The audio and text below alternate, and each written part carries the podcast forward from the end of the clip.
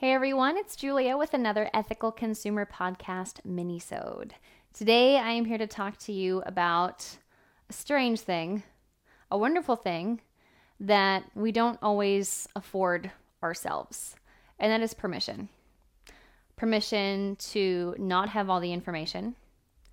Permission to not feel like you have to do something or to feel guilty that you can't do something if you don't have the means to do it permission to buy something and then look at the label and realize it's not what you thought you bought. Permission to realize that a company that you've been supporting for years is actually not doing a whole lot of good for the planet or for its people. This doesn't mean you have to throw these things away. This doesn't mean you're a bad person. If you're anything like me, all of a sudden you've been inundated with all of this information and you feel like there are so many different causes, so many different humanitarian efforts, so many underrepresented demographics and populations that you want to be able to support. It is extremely challenging to find a product or a company that 100% of the time checks off every single box of something that you care about, something that you want to support, whether you choose a vegan lifestyle or a vegetarian lifestyle, whether you choose to be local, whether you choose to support black owned businesses, women owned businesses.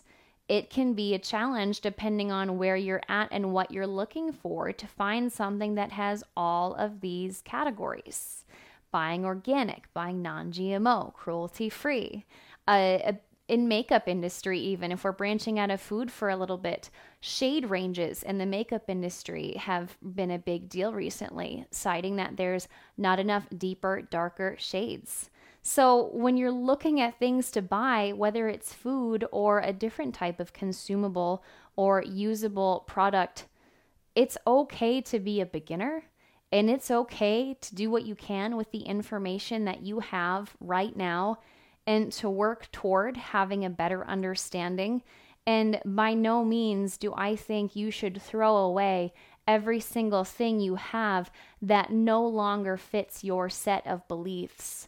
That really kind of goes against the whole no waste idea as well. If you're buying things just to replace the old things that technically still work, you're creating waste when there didn't need to be waste. And you could have waited until those products just lived out their life cycle and then bought something that you feel better about supporting, or something that is going to be able to be biodegradable later, or something that's recyclable instead of something that is a non recyclable glass product or non recyclable plastic product.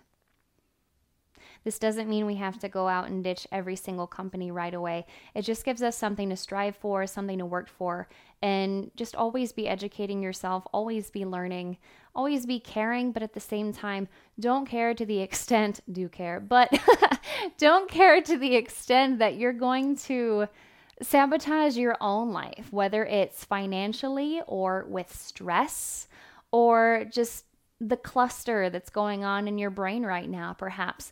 Digesting some of these episodes, maybe they have new information, maybe they have conflicting information. I really, truly, with this episode, just want to give you the permission to mess up.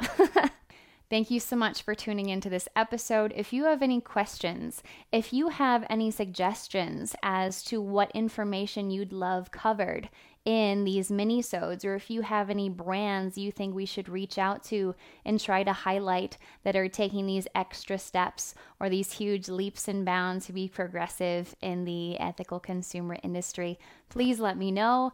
Like and subscribe on the YouTube channel. Go ahead and give us a follow on Instagram, on Facebook. And if you're enjoying it, please leave us a review on iTunes getting reviews, getting likes, getting subscriptions lets us reach more people, lets us lets us keep going and allows us to spread this message a little farther. So, thank you so much and I will join you for the next episode.